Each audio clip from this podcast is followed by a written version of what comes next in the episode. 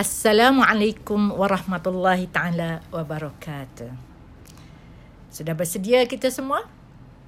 Hari ini saya akan mengambil peluang untuk bercakap dengan siri ketiga dengan tajuk yang sama, ABK dan pendidikan agama Islam.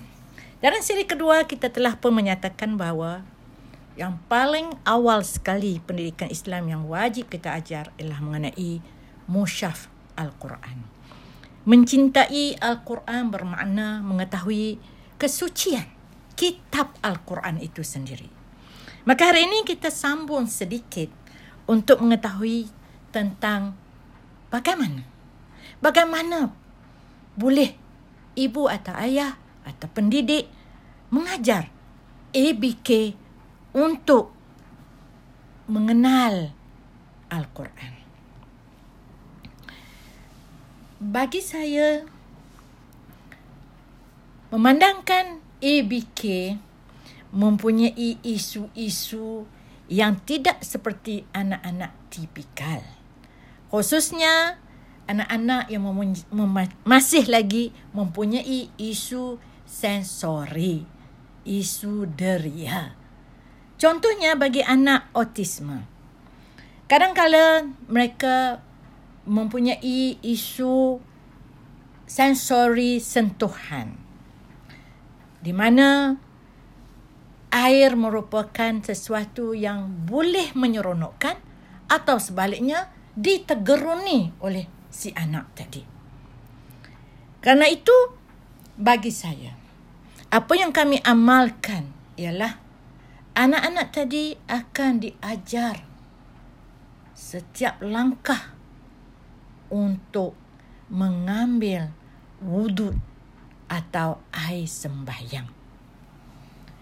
Proses mengambil wuduk merupakan proses untuk membiasakan ABK dengan keadaan air yang kadangkala boleh diterima sebagai sesuatu yang menyakitkan atas kulit mereka atau kadangkala yang menyeronokkan.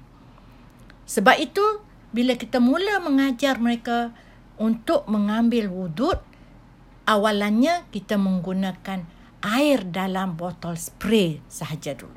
Seperti mereka yang berada di hospital ataupun semasa kita melaksanakan amalan umrah atau haji. Ini akan menjadikan kita membiasakan anak-anak tadi yang mempunyai masalah sensori untuk sedikit demi sedikit menerima tentang air yang boleh menjadikan mereka suci, menjadikan mereka ini bersih untuk memegang Al-Quran. Jadi hari ini kita perlu ingat, sebelum terus membiarkan mereka membuka Al-Quran tanpa mempunyai wuduk, kita harus mengajar wuduk tadi sebagai satu terapi juga, di mana wuduk tadi boleh membantu mereka untuk merasa selesa dengan keadaan apa yang mereka perlu lalui. Dan keduanya, mereka lebih bersedia kerana ia menyegarkan mereka. Dan kami dapati bahawa untuk mengajar anak ABK, sekiranya kita tidak mampu mengawal tingkah laku mereka, maka tidak ada apa yang kita boleh ajar.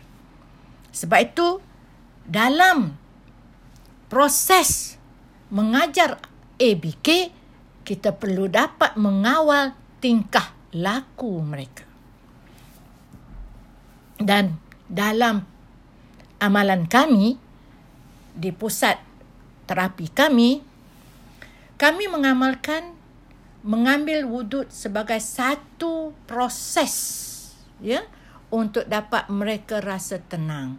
Dan terbukti hari demi hari, akhirnya mereka menunggu-nunggu untuk kita ajar mereka menyempurnakan mengambil wuduk sebelum kita perkenalkan, mengizinkan mereka untuk memegang kitab Al-Quran. Biasanya ia memakan masa tidak lama. Sekiranya kita istiqamah, kita teruskan juga melaksanakan langkah-langkah mengambil wuduk dengan mereka, di mana Kita dapati akhirnya mereka akan memegang botol air spray tadi dan terus memberikan kepada ibu, ayah atau guru mereka untuk bantu mereka menyempurnakan pengambilan wuduk. Dan ternyata kebanyakan yang kita sudah pun alami, mereka akan lebih tenang, mereka akan cepat dapat mengawal tingkah laku mereka. Cuba-cubalah di rumah dahulu.